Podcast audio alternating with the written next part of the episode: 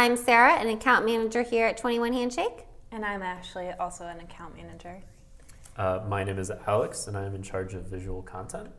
Well, we are excited to talk today about, drumroll please, sales and marketing alignment. Because let's be real, as marketers, it gets super frustrating really fast when sales complains that they need a marketing piece. But A, you already created that six months ago. Or B, you could have created it six months ago had you only known that was what was needed. How many times have we been in that situation? In a new report by Content Marketing Institute and LinkedIn, they indicated through their global research they said that 60% of respondents in a recent study believed that misalignment between sales and marketing could damage the financial performance of the business. Ouch, that's a, that's a pretty big chunk there when your teams are not aligned. 60% not, you know, of financial performance going kind of down the drain hole. But yet, we've all seen and heard the stories of finger pointing at sales team from the marketing team saying, We're generating content, no one's using it, or we're generating leads. Sales can't handle all the leads we're generating, and then sales goes back to marketing and says, But these leads aren't valuable, or it's not the content that we needed to be effective. Again, ouch. Such tension is never good, I think, anywhere, especially in the business world. Mm-hmm. So, how do we get from point A to point B in aligning these two teams? Because it's a very complex challenge, especially in B2B sales and marketing teams. So, I think first we got to unpack why this is such a challenge. It's always been a challenge, but I think more so these days as the shift in the sales process for cons- for like consumers changes with new technology always coming out. It has really shifted. Alex, can you explain a little bit about the shift and how that's kind of changing marketing and sales getting along? so, what is happening in the B2B sales world is the is really the same thing that's happening in the B2C world. Um, people are starting with their own research before they contact a salesperson, salesperson, or ever talk to a rep, maybe at all. Um, so the Content Marketing Institute and LinkedIn did a um, a study together that was essentially it's called Content Marketing Unlocking Sales and Market Performance, and uh, I'll just read you a few of the stats um, that they discovered. So 92% of of B2B buyers start with an information search. Uh, 53% find out find that going online and researching is superior to interacting with a salesperson. Wow. That's a pretty big one. 75% depend on social networks to learn about different vendors, and 90% of B2B buyers will not take a cold call. Wow, um, yeah. A huge number, but I don't think it's really surprising. No. Um, think about the last time you in a personal situation took a like, you know, spoke to a telemarketer or, you know, any sort of.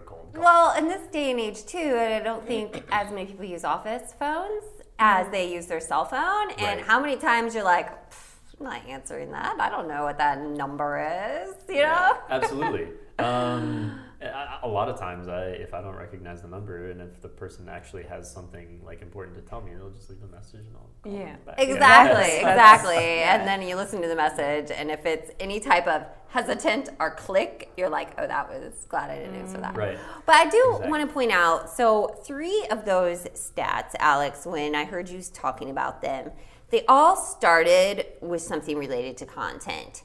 90% of people start with an information search. 53% find that going online and researching is superior. 75% depend on social networks to learn about vendors.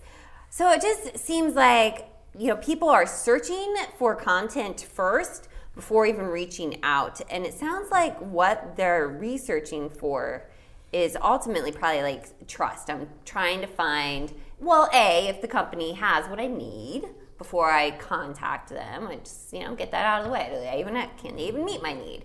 And then B, by them going on social networks, it makes me think, well, then they're trying to find out if the company is trustworthy, right? Exactly. Um, and, and similar again to the B2C world, I think people in the B2B world are kind of like that effect is dripping into the B2B world, I guess that's Yeah. is what I'm trying to say.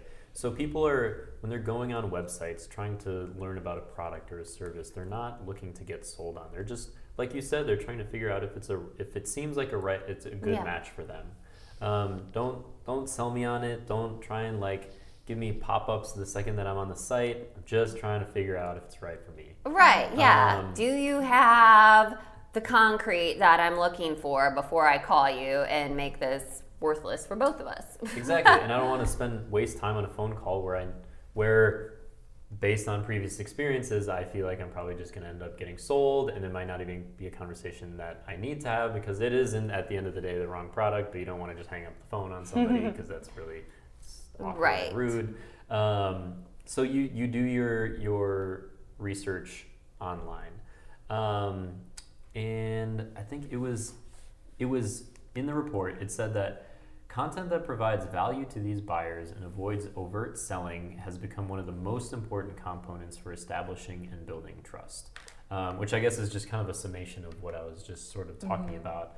Um, Right, and I think, you know, I think we need to talk about too, like, it's just not content. I don't know. I know for myself, when I hear content, I always have to remind myself that's video content too.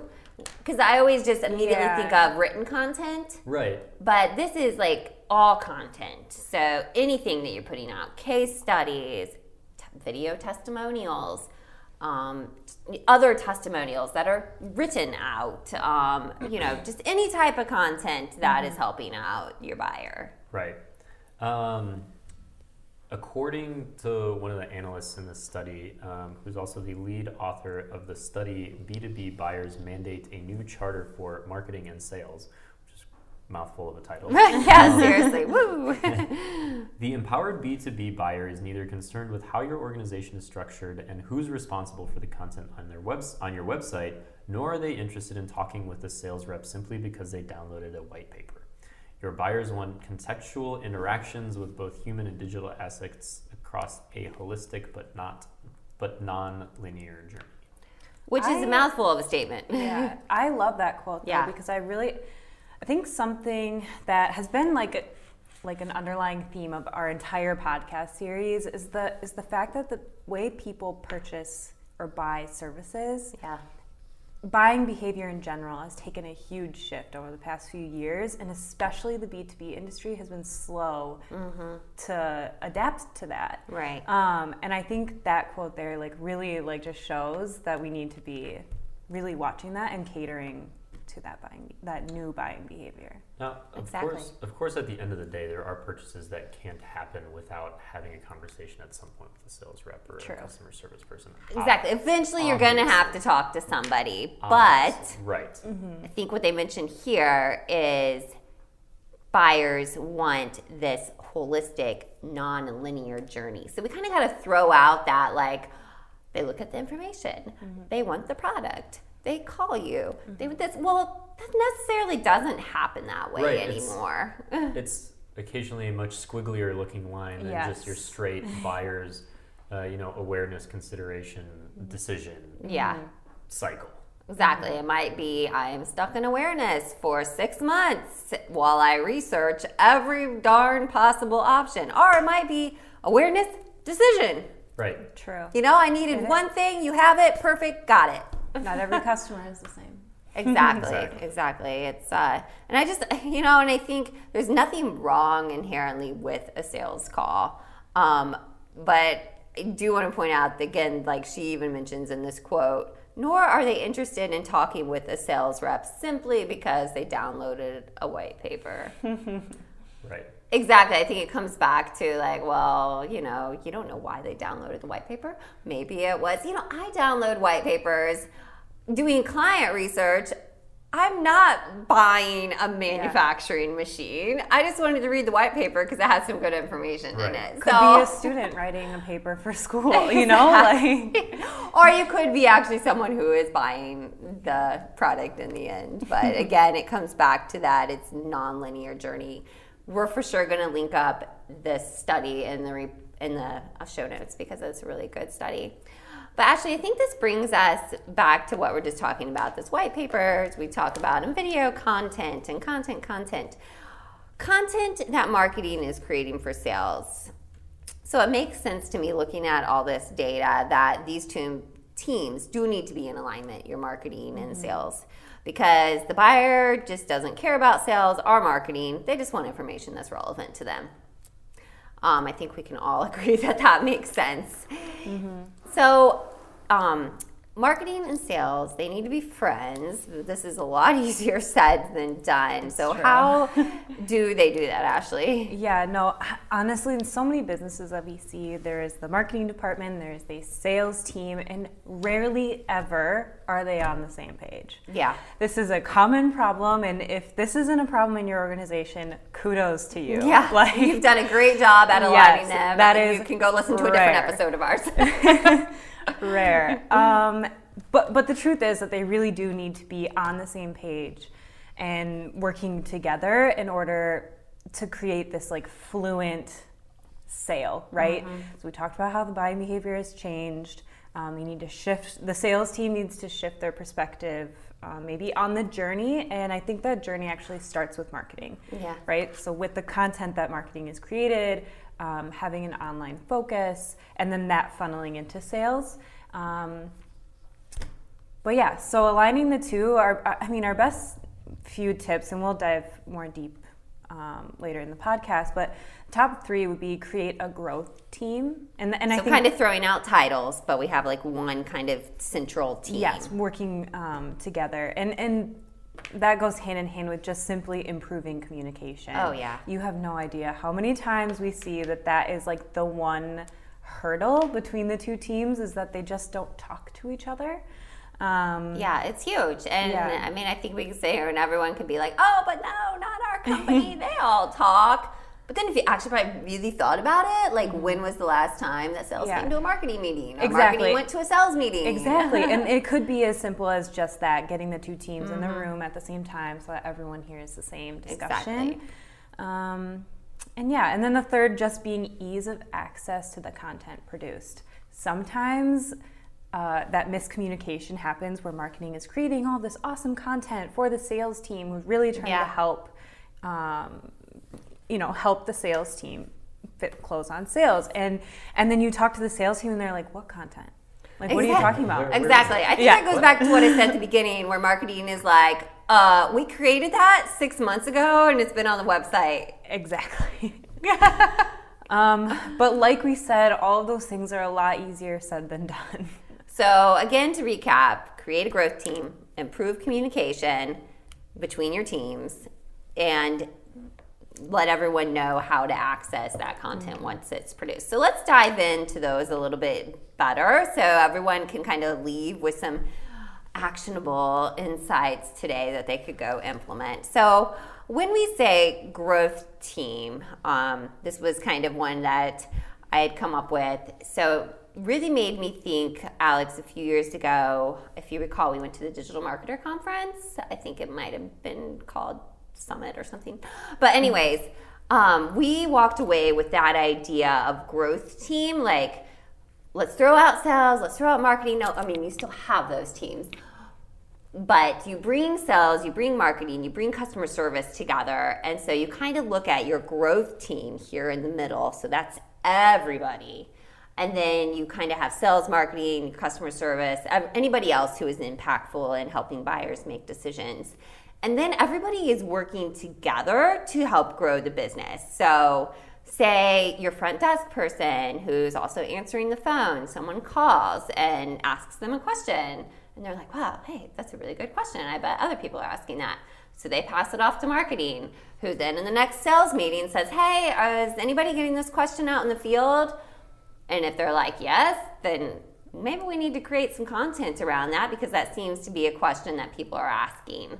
And if they're asking it in person or on the phone, you bet they're going to be asking it online. So it's just that kind of central idea of, um, you know, creating a team that's all working together for this common goal of growing the business and not being siloed you know, off in their individual teams. I think, which is e- easily happens. Right. It's kind of it's kind of getting rid or si- sort of trying to like erase the boundaries of like where the sales and marketing teams like stop and start. Exactly. Um, because I think that's that's Fluid. seems right. Being fluid, working more side by side as opposed to one coming, you know, being earlier in the pipeline and then one coming later in the pipeline. exactly. Um, and this graphic, and we, sh- we should share the link to this graphic as Yeah. well in the show notes because it does a good job of showing. It's kind of like a Venn diagram of how all aspects of the team need to work together to kind of have that like um, where all those central those parts come together. They call that the growth team, and that's where you're actually gonna you know open those communication channels and like work. I feel like I'm repeating Yeah. myself, but like work together No. as a team and not like be working as separate teams. You know, Exactly. I mean, gosh, I mean, sometimes I think we have that here, even, Mm-hmm. you know, in our own office. We all go off and we're doing this and we're doing that and we're doing that. And it's like, whoa, wait, we need to come together and have a Mm-hmm. big team meeting and like really dive deep on what's Mm-hmm. going on because so and so is handling that, so and so is handling that, and now no one knows really what's going on. And from a customer's perspective, like how impressive is it that like, oh, the girl that I talked to on the phone is on the same page with the sales rep that I was later connected to and I didn't have to repeat myself or Yeah. you know, rehash an issue. Like everyone is on the same page. Like as a customer, like that's really impressive to me, I think. Yeah, I think actually I read that that um, in I think it was the Never Lose Customer Again book, um, and we can link that book in the show notes on how that can be a big halt actually in the selling of a new customer because they talk to somebody and then suddenly they're handed off to somebody else and they feel like well now i gotta explain everything again and they don't understand and now i'm frustrated and i'm just not Forget gonna buy it. from you because just forget it. Right and i just i already made the relationship with this person and i don't want to put the time into like developing a whole nother relationship with this next person because maybe they don't get it maybe you know mm-hmm. Right, Blah, there's blah, so blah. many things. But I mean, if it's kind of a more fluid hands off, like so and so says, hey, you know, so and so from, you know, Fred is going to follow up with you. I'm going to tell him everything in our next meeting that you said. You can trust Fred to take over from here, and he's going to have even a little bit more knowledge about this than myself. And, you know, so again, it's just this fluid kind of, you know, content kind of, or even maybe the customer or um, the rep is saying, you know, I'm going to send you this piece of content to read, which is going to explain a little bit better, you know, then Fred will contact you or, uh, you know, just trying to, again, make it easier for your customer. Right. So, um, actually, I know that you had some good thoughts on how to improve communication. Yeah, so like I said, I'm not really sure where this like butting head between the two departments really comes from. I think everyone's Yeah. just I can see how they kind of overlap a little bit and I believe that's where that controversy comes in. Well, that's my job. Well, no, that's my job. And and I think the most important part about getting on the same page is really just sitting down and deciding what aspect sales handles and Yeah. what marketing handles and get that clear divide. Um, while at the same time keeping each other updated. So I know that earlier we mentioned like making sure that the two teams are always in the same meetings. Exactly. And that might be a lot to ask, but even to have like a representative there to like pass along the message goes a long, long way, I think. Yeah, yeah. Or you can brainstorm even new ways. Just Mm-hmm. thinking of this communication earlier, I heard from a client and they were like, hey, let's get this posted on social right away. Mm-hmm. And of course, this is from a marketing standpoint. And I kind of mm-hmm. looked at the information. I was like, well, this seems more sales related. Like mm-hmm. from the marketing stance, we can you know put it up where on social but it seems like this would be a better coordinated effort you know we could do social but what if your sales team texted it out to their customers or what if they did this so it's like There did could we be bring a that better- synergy together and Yeah. like how are we best implementing this Yeah, there could be a better strategy, Mm-hmm. more insight. Um, Exactly. Yeah, sometimes like when just the marketing team gets together and they have all these good ideas, they're missing something important that maybe like the sales team has good perspective on. Right. And that's something that we've found, like making sure that at least a representative from the sales team is in on big like marketing initiative meetings because their perspective is so valuable and can really like shape that initiative in the right way. Like you might be going in a different direction that like the sales guy is like that's not going to work and I can tell you why. Are they going to have better intel because they've talked to the customers? Um, just thinking of if marketing comes out with a new initiative, like, hey, we're going to do this video series and it's going to be great. We're going to put it up on social media, Yeah. and the customers are all going to log in. They're going to see it at 8 a.m. and they're all going to want to do it. But if you maybe checked with sales, sales might say, well, you know what? I talk to my customers day in, day out, and they're not doing that at that Mm-hmm. Yeah. time. They're not going to watch that. Yeah, there has been so many times where I'll use our food supplier um, client as an example, where the marketing team and the leadership team are in a meeting and, and we're talking about like a new brand, a new initiative, Yeah. and, and how we're going to position it. And thank God we had a sales representative there because they were like, "Look, I talk to these chefs all the time, and I can tell you right now, they don't care about any of this." Exactly. Good intel. Exactly like that saved I, and sometimes it sounds harsh and might sound like maybe negative but it honestly saved us so much time from going in the wrong direction exactly. And I think that's, you know, again, that's I think where that percentage of when it's misaligned, you have kind of the 60% downturn yeah and are spiraling kind of out of, you know, financial increases. yeah and i know we talk a lot about this and i truly think that the first step is just getting the two teams in a room Exactly. and laying it all out there Invite them to the meeting. Maybe they'll appreciate the invite. so, Alex, once that is created, the content, say you have your happy medium between all your departments, they're fabulous, they've created some great content that is responsive to customers, clients, both future and now. W- How did the sales team get access to that? Because that seems to be another problem. Like, oh, we didn't even know we had a blog on the website. Oh, we didn't even know you created this video.